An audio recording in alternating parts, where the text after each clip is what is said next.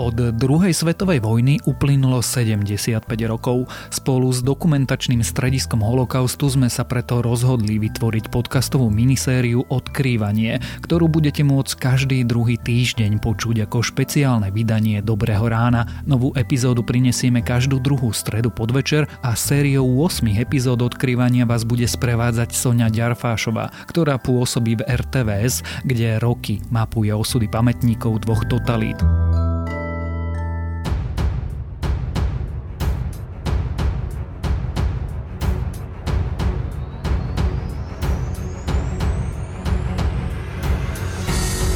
Vítame vás pri ďalšej časti nášho podcastu Odkrývanie, ktorý vzniká pod hlavičkou dokumentačného strediska holokaustu a v ktorom cez jednotlivé ľudské príbehy odkrývame temné, ale aj biele miesta našej nedávnej minulosti.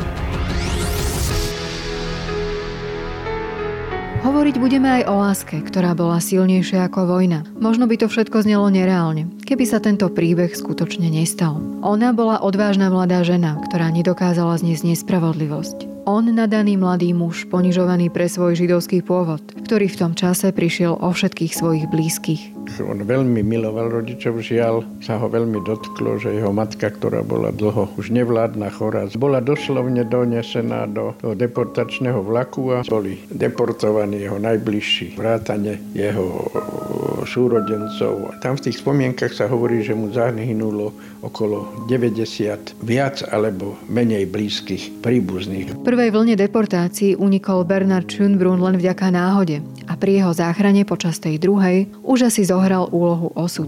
Práve v burlivom lete 1944 ho totiž čakalo jedno osudové stretnutie. Po deportácii tej svojej rodiny nikoho nemá, stretne mladú, peknú dievčinu, najprv sa ju neodváži osloviť, potom ju osloví, a, lebo on podľa fotografií z tých mladých čias bol ako pekný muž, teda ona sa ho pýtala, či on nie je niekde juhoevrópan, španiel alebo e, talian. Takže boli si ako sympatickí ako mladí ľudia, čo je úplne prirodzené. Ona nemala predsudky. Potom, ako v lete 1944 prišli po vypuknutí povstania na Slovensko nacistické okupačné síly a rozbehli sa znova deportácie židovských obyvateľov, rozhodla sa Anna Krajčová mladému Bernardovi Schönbrunovi, ktorý mal falošné doklady na meno Jozef Kniežo, v tejto ťažkej situácii pomôcť. Aj napriek obrovskému riziku, ktoré hrozilo jej a jej rodičom tam, kde odhalili, že sa Židom pomáhalo a sa schovávali, tak aj títo ľudia boli zaisťovaní, boli popravovaní, boli deportovaní a tiež to bolo veľmi radikálny prístup. Čiže ona jednoznačne spolu s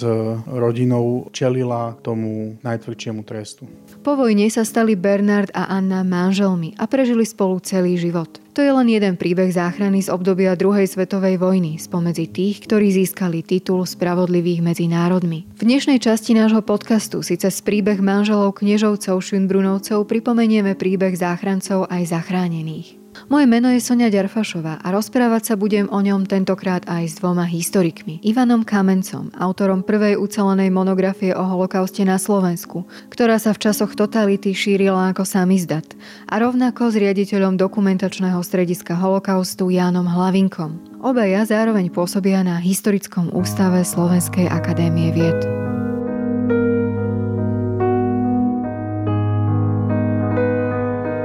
V našom podcaste Odkrývanie hovoríme o konkrétnych ľudských príbehoch, hovorili sme už o obetiach, hovorili sme o páchateľoch, hovorili sme takisto o odboji a tá posledná časť dnešná je venovaná záchranám. Budeme hovoriť o človeku, ktorý bol zachránený počas vojny aj o záchrankyni a o tom, ako sa ten ich príbeh spája. Ten človek, o ktorom budeme hovoriť, je pán Bernard Knežo Schönbrunn. A možno tá moja prvá otázka smeruje práve na Ivana Kamenca. Vy ste sa spolu aj stretli. Aký bol, ako si spomínaš na pána knieža Šundbruna? No ja som sa s pánom Šumbrunom kniežom stretol niekedy začiatkom 90.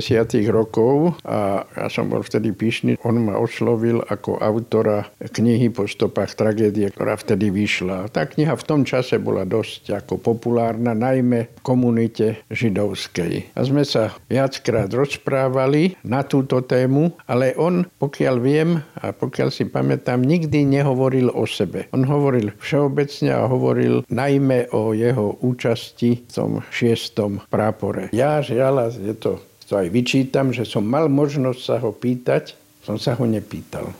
Ja som poznal len ľudské stránky. Ľudsky na mňa pán Knežo pôsobil veľmi tak príjemne, konciliantne. Samozrejme, ja som mal k nemu úctu, lebo tam bol pomerne veľký ako generačný odstup. 20-ročný a ja som sa ešte stále vtedy cítil, hoci už aj ja som nebol vtedy najmladší, som sa cítil ako v takom pomere k takémuto človeku, čo prežil tieto veci, už ako dospelý človek, čo o tom volá, čo vie. A potom sme sa stretli na viacerých odborných e, seminároch v tom šiestom prápore. On bol jeden zo spoluorganizátorov a potom myslím ešte jeden emigrant židovský zo Slovenska, Pivko sa myslím volal. Ja som tam mal tiež referát, on tam diskutoval a on bol potom editorom knihy, ktorá k tomuto semináru vyšlo. Ten jeho prípad bol zvláštny tým, že jeho zachránila jeho budúca manželka, kde tam hral úlohu nielen tá myšlienka, že treba pomáhať tomu, kto je nespravodlivo prenasledovaný, ale bol tam ako cit medzi mladými ľuďmi, čo je prirodzené. Mne ostal pán Knežo v mojej mysli ako, nehovorím preto, že sa teraz nachádza tento podcast na jeho počet, ale ostal mi ako veľmi príjemný, tolerantný človek. Ja si toleranciu ľudí veľmi cením.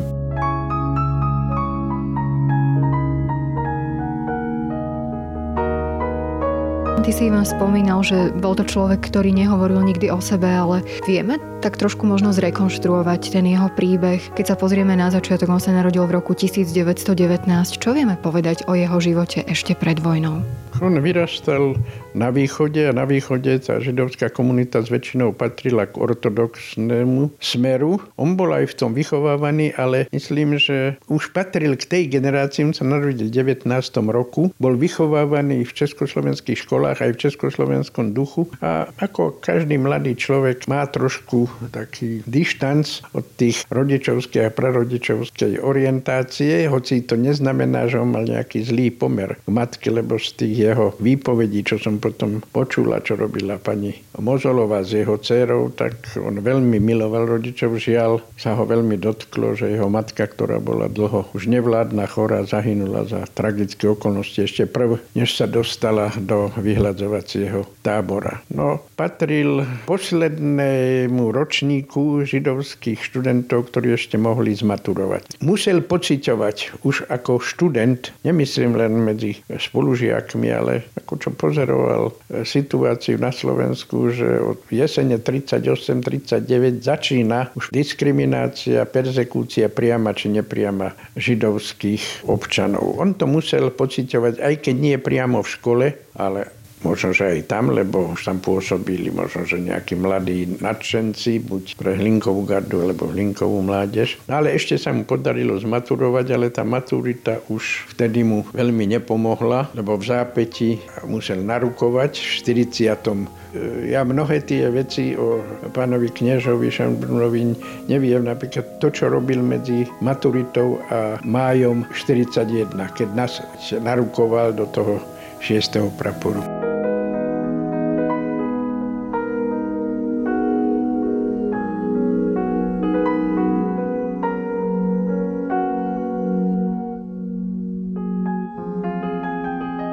Je v tom príbehu, ktorý je naozaj románový, veľa takých zaujímavých milníkov. My sa teraz pri jednom zastavíme Janko Hlavinka.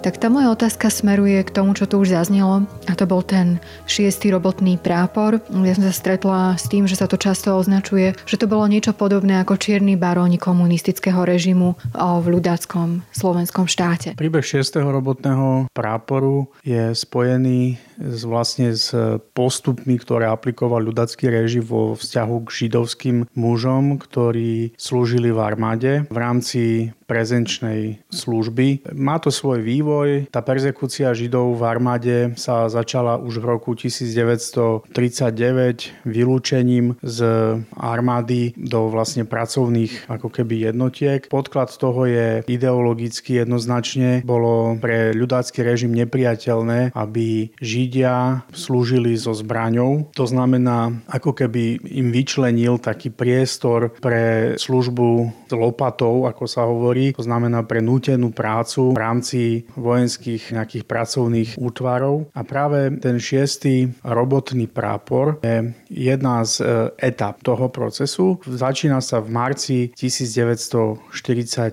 kedy bol zriadený ako súčasť pracovného zboru Ministerstva národnej obrany. V rámci pracovného zboru neboli len Židia, ale v rámci tohto pracovného zboru slúžili aj nežidia, ktorí z rôznych disciplinárnych alebo aj zdravotných dôvodov nemohli byť súčasťou bojových alebo nejakých ozbrojených jednotiek, ale v prípade 6. robotného práporu, ktorý bol jedným z práporov pracovného zboru, vlastne boli zaradení Židia a Rómovia vyslovene na základe takého rasového princípu ako nearici. A práve pán kniežo Schönbrunn bol jeden z tých mladých židovských mužov, ktorí museli vlastne narukovať do tohto robotného práporu z titulu svojho židovského pôvodu. V minulosti som robila rozhovory s viacerými pamätníkmi, ktorí tým šiestým robotným práporom prešli. Či to bol Alexander Bachnár alebo Tom Tomášov v Izraeli, ktorí hovorili, že vlastne tu robili z nich doslova menej cených ľudí, či to bolo uniformami, službou bez zbranie, ale aj spôsobom, ako sa k ním tej vojenskej jednotke správali. No a sám pán kniežo Šunbrun nazval ten útvar, kam ich poslali, že to bol prápor videdencov. Tak čo bolo vlastne, keby sme to mali tak zhrnúť pre nich vtedy najhoršie? Záviselo veľmi od toho, akí boli konkrétni velitelia. Ja teda musím povedať, že ja som sa rozprával s niekoľkými členmi toho 6. robotného práporu, príslušníkmi, ak sa to tak dá povedať. Oni mi teda popisovali tie pomery. V zásade myslím, že nebudem ďaleko od pravdy, keď poviem, že oni sa nestiažovali na nejaké veľmi zlé zaobchádzanie. Dokonca aj tá stráva podľa ich e, vyjadrenia bola primeraná pomerne tým podmienkam, ktoré tam boli. Skôr, čo ich ubíjalo, boli dve veci. Z jednej strany psychologicky bolo veľmi ťažké sa vyrovnať s tým, že sú stále takoutou jasne označenou, ostrakizovanou skupinou mužov, ktorí vlastne sú ako keby neustále prizvukované aj tým ich pomenovaním. Oni sa museli hlásiť, že robotník žid. Proste toto bolo zahlásenie sa, čiže jednak, že sú stále ako keby tou jasne označenou skupinou, ktorej sa ukazuje, že je podradnejšia. A druhé, a to bolo veľmi časté a veľmi vážne, že slúžili v čase, keď prebiehali deportácie Židov zo Slovenska a ich príbuzní boli deportovaní, pričom oni museli byť v tej jednotke. Čo možno ešte treba povedať k tým životným podmienkam Židov a Rómov v 6. robotnom prápore, tak e, tie boli horšie najmä pokiaľ ide o ubytovanie. Židia a Rómovia boli často ubytovaní v budovách, ktoré predtým slúžili ako maštale alebo nejaké hospodárske budovy, alebo boli ubytovaní v nejakých drevených barákoch, kde bývala zima a hlavne nevyhovujúce hygienické podmienky. V tom robotnom prápore to by som chcel upozorniť viac o tom vnútornom živote a pocit tohto robotného práporu sú veľmi dobré, najmenšom jedna alebo dve knihy od Emila Kniežu. Netreba si to miliť s kniežom. Emil Knieža to bol publicista, on jeden čas, čo ja som sa dozvedel, on tu bol jeden čas na študijnom pobyte v historickom ústave. Nejaký rok alebo dva tomu vtedajší riaditeľ, doktor Holotík, umožnil. A on napísal takú beletrizovanú spomienku na ten šiestý prapor. To myslím bola šiesta rota na straž. A potom pokračovanie o osudoch členov šiestej roty, potom už po rozpustení, po demobilizácii a potom už povstanie. Trošku je to písané aj tak nadľahčeným tónom, hoci tam on aj jeden prípad je, keď sa dozvie jeden z tých vojakov, čo je zaradených do 6. robotného praporu, čo sa stalo jeho rodinou, tak nie, že ujde, ale spácha samovraždu. Ja to neviem potvrdiť, či je to fikcia toho autora, alebo je to ozaj, čo sa stalo, ale je to veľmi, veľmi pravdepodobné, že sa stalo. Lebo naraz tí ľudia, ktorí boli viazaní na svojich príbuzných, sa zistili, že nikoho nemajú.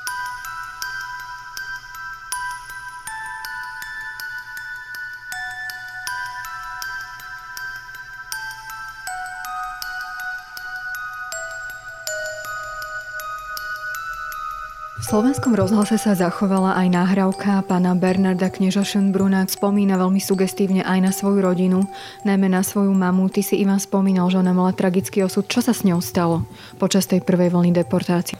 To bol jeden z tragických osudov a ukazuje na tej malej vzorke tú neludskosť, antihumánnosť. Ona bola chorá, nemala žiadnu výnimku, a bola doslovne donesená do, do deportačného vlaku a v tej spomienke Bernarda Knežu sa hovorí, že v tých vlakoch, kde bolo umiestnených 40 ľudí, ona nemohla stať, nemohla sedieť, ona tam ležala a údajne v tej hrôze tých ľudí, lebo to si ťažko predstaviť, čo pocitovali tí ľudia, keď ich natlačili 40 do jedného dobyčieho vagóna s jedným kyblom na výkali s jedným kyblom na vodu, nevedomosťou kam idú, s plačom malých detí, s utrpením starcov údajne ju ušlapali. Teda, neviem, no, to je strašné hovoriť teraz o tom, že či to bolo milosrdné, že nešla potom po príchode do, plynovej komory, kde by ju mohli, lebo ona nemala absolútne žiadnu šancu na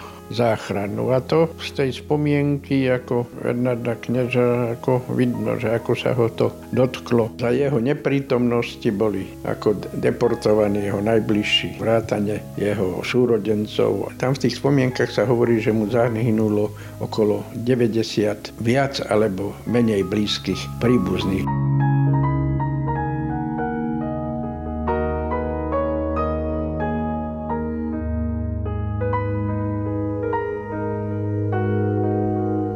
Hovorili sme vlastne o roku 1942 a prvej vlne deportácií. Bernard knieža Schönbrunn stratil vtedy svojich najbližších. Jemu sa ale v čase prvej vlny deportácií podarilo poprvýkrát zachrániť. Tak ako? On mal to šťastie, že vlastne počas služby v 6. prapori prebehla tá prvá etapa deportácií, ktorá sa ho priamo nedotkl. Lebo naraz tí ľudia, ktorí boli viazaní na svojich príbuzných, zistili, že nikoho nemajú. Ten fakt, že boli v tej prezenčnej službe, v tom šiestom robotnom prápore, skôr pod vplyvom okolností, ako čohokoľvek iného prispel k tomu, že neboli deportovaní. Lebo ten prápor nebol zaradený do deportácií a vlastne existoval až do leta 1943, kedy z neho boli Židia prepustení a boli odovzdaní do pracovných stredísk a táborov a tedy už sa nedeportovalo. Čiže oni ako keby tou pracovnou službou prešli do obdobia už mimo deportácií.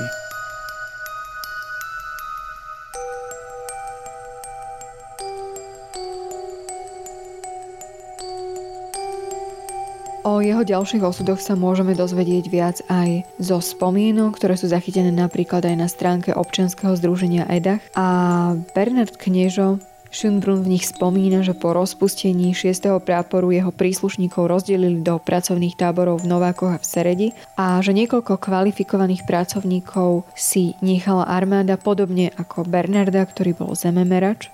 V lete 1944 sa vlastne on potom v Bratislave zamestnáva v jednom sklade a práve v tom čase sa stretáva s človekom, ktorý zohra neskôr dôležitú úlohu pri jeho druhej záchrane. Aké boli možno jeho osudy v Bratislave? Počas toho pobytu v Bratislave sa zoznamuje vlastne s hlavnou hrdinkou tohoto príbehu, na ktorom pracujete. Po deportácii tej svojej rodiny nikoho nemá, stretne mladú, peknú dievčinu, najprv sa ju neodváži osloviť, potom ju osloví a lebo on podľa fotografií z tých mladých čias bol ako pekný muž, teda ona sa ho pýtala, či on nie je niekde juhoevrópan, Španiel alebo e, Talian. Takže boli si ako sympatickí ako mladí ľudia, čo je úplne prirodzené. Ona nemala predsudky. To leto 1944 bolo také mimoriadne turbulentné. Na konci augusta vypuklo povstanie a na Slovensko prišli aj nemecké okupačné sily. Obnovujú sa deportácie a vlastne ľudia, ktorí majú židovský pôvod, sa ocitajú znova v ohrození života. Ako sa vyvíja ten osud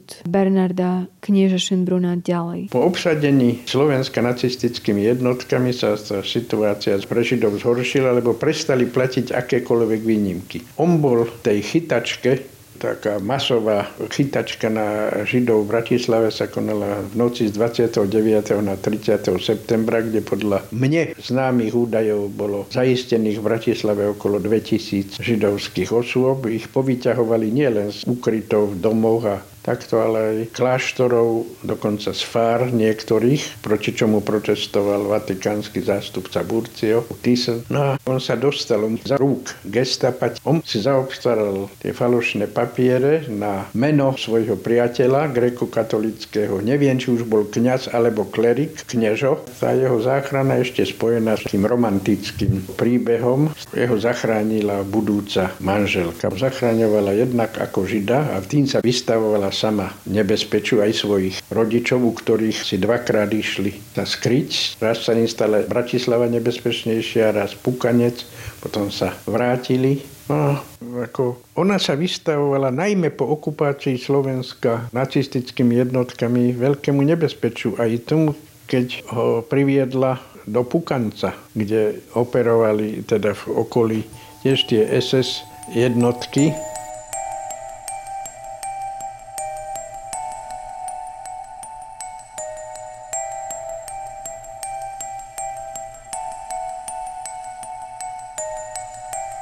Človek, o ktorého príbehu dnes hovoríme, vlastne zostal sám, ale našiel, dá sa povedať, v tom ťažkom pohnutom čase svoju budúcu manželku. Tá mu vlastne pomohla, skrývala ho a nakoniec ho aj zachránila. Ty si vám spomínal, že to ale bolo veľké riziko. Dám takú doplňujúcu otázku, čo hrozilo tým ľuďom, ktorí sa takto rozhodli, ak by to bolo prezradené? Bolo to o mnoho nebezpečnejšie v čase okupácie Slovenska ako v čase deportácií. V čase deportácií, keď sa takýto prípad odhalil, to bolo najmä, čo ja viem, kňazov, ktorí krstili, najmä ten známy šedivý, to bol kalvínsky kňaz v Nitre, toho šupli do Ilavy. Ale tu na také prípady boli, že keď ľudia, ktorí chceli pomáhať prenasledovaným, ktorí sa skrývali treba v bunkroch a niesli im stravu. A keď tých ľudí chytili, ich popravili s tým, že ako spolupráci partizánov. Lebo oni sa nepýtali, čo ja viem, príslušníci Sicherheitsdienstu, že komu to nesú, či Židom alebo partizánom. Nesú to nepriateľom Tretej ríš. To vychádza z toho celkového prístupu okupačných síl a slovenských kolaborantov, okupantov k židovskej otázke. 1. septembra 1944 sa konala v Bratislave porada, na ktorej sa e, zúčastnili špičky okupačných síl, teda velenie, ale zároveň aj nemecký vyslanec a ďalší predstavitelia. A bolo jednoznačne rozhodnuté, že židovská otázka sa má riešiť radikálne. V podstate, keď odhalia Žida, tak sú len dve možnosti. Jedna je deportácia, druhá je vlastne tzv. zvláštne zaobchádzanie, čo vlastne bol pojem pre fyzickú likvidáciu po zaistení. Asi 13 500 ľudí bolo v rýchlom slede deportovaných a ďalšie tisíce boli zavraždené. Sú známe tie miesta popravy Kremnička, Nemecka, Krtičná pri Brezne. Čiže nacisti jednoznačne za asistencie slovenských e, kolaborantov to riešili veľmi radikálne a práve výskum ukázal, že tam, kde odhalili, že sa Židom pomáhalo a sa schovávali, tak aj títo ľudia boli zaisťovaní, boli popravovaní, boli deportovaní a tiež to bolo veľmi radikálny prístup. Čiže ona jednoznačne spolu s rodinou čelila tomu najtvrdšiemu trestu.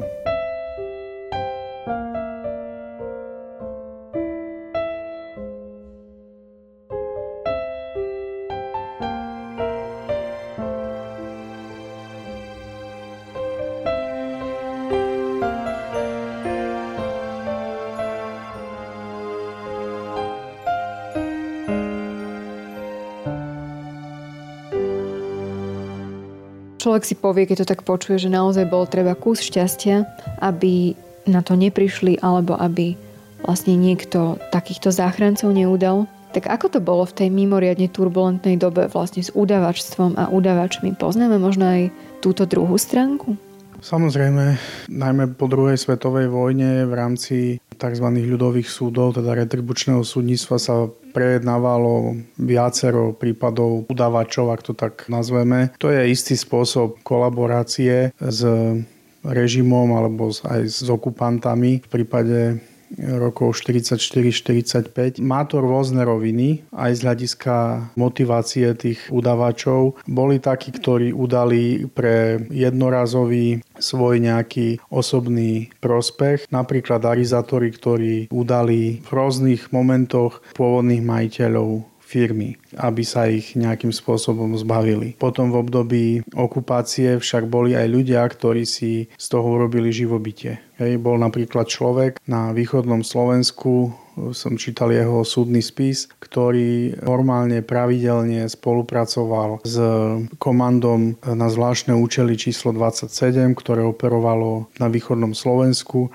A on vyslovene chodil po rôznych obciach východného Slovenska a sa snažil zistiť informácie, že kde sa ukrývajú Židia potom tie informácie nosil priamo Nemcom a následne dostával finančnú odmenu za udanie. Si z toho v podstate urobil živobytie. Boli ľudia, ktorí z nejakého dôvodu normálne udali osoby, ktorým predtým pomáhali. Jednoducho prestal z toho byť nejaký materiálny prospech a urobili túto vec. To znamená, táto otázka bola už predmetom aj vedeckej diskusie na Slovensku, ale ešte zďaleka sme sa aj nedotkli tak, aby sme to mohli považovať za dobre prediskutovanú a dobre prebadanú vec. Ja k tomu poviem možno taký svoj osobný názor. Ja si myslím, že je to spojené aj s tým, že o mnoho jednoduchšie sa v spoločnosti diskutuje o pozitívnych príkladoch a o záchrancoch, ako sa diskutuje o ľuďoch, ktorí z morálneho hľadiska zlyhali. Viete, keď sa bavíte o záchrancoch, tak v podstate nastáva všeobecný potlesk, lebo aj politici, aj rôzni aktéry spoločenského života, povedzme z ktorých e, skupín tí záchrancovia povedzme aj pochádzajú, sú spokojní, lebo to sú naozaj veľmi pozitívne príklady. Ale keď sa poukáže na človeka, ktorý udal, prípadne ktorý nejakým spôsobom e, sa pričinil o nešťastie obete holokaustu, tak tam už samozrejme ten všeobecný potlesk očakávať sa nedá, skôr sa dá očakávať spochybňovanie alebo nejakým spôsobom snaha vyviniť, trivializovať tú zodpovednosť a s tým sme stále konfrontovaní. U nás podľa mňa nedošlo ku takému plnoformatovému vyrovnaniu sa s touto minulosťou a nemusíme tu ísť až na úplne tú najnižšiu úroveň ako keby bežných ľudí, ale skúsme si povedať, že či sme sa už vyrovnali aj s tou zodpovednosťou vrcholových politikov ľudackého režimu. Ivan Kamenec doplní? Len krátko doplniť jednu osobnú skúsenosť. Ja som práve pri štúdiu holokaustu spoznal jedného starého pána, čo tu v Bratislave, on je samozrejme už po smrti, spomienka spred 30 rokov, ktorý býval na podnájme tu v Bratislave u jednej pani. Ja som vtedy študoval materiály, myslím aj ľudových súdov a on mi hovoril meno pani, u ktorej býva. A tá pani aj so svojím druhom, nie s manželom, sa zaoberali tým, že vyhľadávali skrývajúcich sa Židov a mali dohodu, že všetko, čo po nich ostane, oni dostanú. Oni, toto, čo povedal e, kolega, urobili si z toho živnosť. To je jedna poznámka. Ja som to tomu pánovi povedal, neviem, či tomu veril alebo nie, či tam ostal bývať alebo nie, ale to sú tie v úvodzovkách malé dejiny. A druhá vec, my sme tu nemali nikdy hovoriť o vine a nevine, o zodpovednosti. A tá zodpovednosť je nie len na tých, čo udávali, ale keď si človek zobere tú propagandistickú mašinériu, ktorá bola či v čase deportácií v prvej etape v 42 alebo po vypuknutí povstania v 44., tak to bola doslovne krvavá propaganda. Masírovala hlavy a myslenie ľudí, to neviem povedať, že koľky tomu podľahli a koľky prebrali ten názor, že Židia sú zodpovední za okupáciu Slovenska. Židia sú zodpovední za vojnu. Židia sú zodpovední za povstanie. Čo to s týmito ľuďmi, s ich vedomím a svedomím urobilo?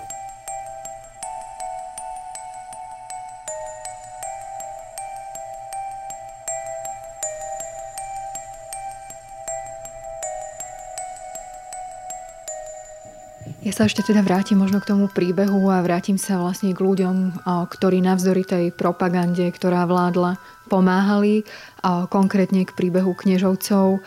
Je tam veľmi silný ten motiv lásky, vlastne preto sme si ten príbeh aj vybrali, že je tam ešte niečo ako keby navyše. Je to ojedinele, alebo Ivan Stretol si sa možno už s takýmito príbehmi podobnými, že kde je okrem tej záchrany, ľudskosti, pomoci, možno aj motív lásky. Takých prípadov je viac, ak to aj poznáš ty. Pani Mosnáková, ktorá toto v, v opačnom garde prežívala. Dnes sme si v našom podcaste Odkrývanie pripomínali aj príbeh Bernarda knieža Schönbruna, ktorý počas holokaustu všetkých stratil, ale prežil. A jeho príbeh pokračoval aj po vojne. Oženil sa so svojou záchrankyňou, žili spolu ďalších 60 rokov, mali dve céry a oporou si boli celý život. Bernard kniežo Schönbrunn sa dožil 88 rokov ale človek sa nezbaví takej myšlienky, že mohlo to byť všetko aj úplne inak, ak by ho počas vojny nebola zachránila. Mladá žena, ktorá tiež toho veľa riskovala. Pani Anna Kniežová Šenbrunová získala neskôr za svoj čin aj titul Spravodlivý medzi národmi, hoci ona sama vnímala tú záchranu ako ľudskú povinnosť a samozrejmosť. A toto je iba jeden z vyše 500 doteraz ocenených príbehov ľudí, ktorí v tej ťažkej dobe a napriek obrovskému riziku pomáhali a zachraňovali prenasledovaných. Je tých záchrancov dosť alebo málo? A je dôležité si aj dnes tie ich príbehy pripomínať? Záchrancovia a ich činy sú veľmi dôležité, lebo nám e, ukazujú veľmi jasne, že bola skupina ľudí, ktorá jasne a zretelne vnímala zločin a snažila sa proti nemu niečo urobiť. Prejavili veľmi jasný postoj, preto si zasluhujú, aby sa o nich hovorilo veľmi jasne, konkrétne, lebo sú to aj pozitívne príklady. Mne sa veľmi páčil jeden výrok e, publicistu, literáta Juraja Špicera, že na Slovensku približne plus minus sa v tomto poslednom období zachránilo 9 až 10 tisíc Židov. A Špicer niekde napísal, že za každým zachráneným je jeden záchranca. Samozrejme je to metafora. Určite nie je e, ako nejaká náhoda, že medzi tými vyznamenanými ocenením spravodlivým medzi národmi má Slovensko veľmi vysoké číslo v, relatívnej, relatívnych číslach. Že, a okrem toho, čo som presvedčený, že okrem tých, čo dostali to ocenenie a dostali ho po zásluhe, sú ďalšie desiatky alebo možno, že stovky ľudí, ktorí to nedostali z rôznych príčin, pretože už neboli svetkovia, pretože sa to začalo udelovať až po 90. roku. Predtým Československo nemalo s Izraelom diplomatické styky a to vôbec neprichádzalo do úvahy, lebo to sa začalo, myslím, nejakým začiatkom 60. rokov e, udelovať po procese s Adolfom Eichmannom. Takže aj toto je vec ktorá vec budúceho výskumu, lebo to číslo, teraz sa to pohybuje niečo cez 600 tých e, udelení vyznamenania. Určite nie je konečné, sa to bude ďalej rozširovať a čím ďalej, tým ťažšie sa bude to identifikovať. Zomierajú už tí záchrancovia, v absolútnej väčšine už nežijú, žijú ich deti a vnúci, takisto ako žijú už len deti a vnúci zachránení. Ale to už patrí skôr do oblasti etiky, psychológie. Týmto, ale treba o tom samozrejme hovoriť a historici by tiež mali k tomu prispievať, pokiaľ sa dá, cez výskum tých tzv. malých dejín a metodou orálnej histórie by mali pomáhať objasňovať tieto veci. Samozrejme aj objasňovať nie len to, čo sa stalo, ale prečo z akých dôvodov to títo ľudia robili. Boli tam dôvody čiste humanitárne, náboženské, tak povediac susedské, možno, že aj niekde zištné, ale s tým, tak, že história nie je malá násobilka. Že nedá sa všetko vysvetliť, ale treba sa pýtať nie len ako to bolo, ale treba sa pýtať, prečo tak bolo.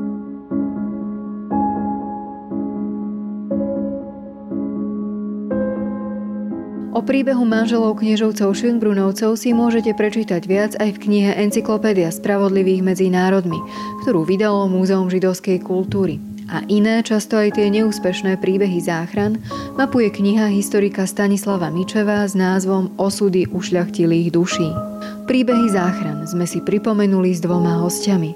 Autorom prvej ucelenej monografie o holokauste, historikom Ivanom Kamencom a tiež s riaditeľom dokumentačného strediska holokaustu Jánom Hlavinkom.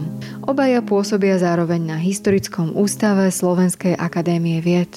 Dnes ste si mohli vypočuť poslednú časť nášho cyklu s názvom Odkrývanie, ktorá vznikala v spolupráci dokumentačného strediska holokaustu a denníka SME. Za všetkých, ktorí na sérii podcastov Odkrývanie spolupracovali, sa s vami lúči Sonia Derfašová. Sme radi, že ste pri odkrývaní týchto príbehov boli s nami.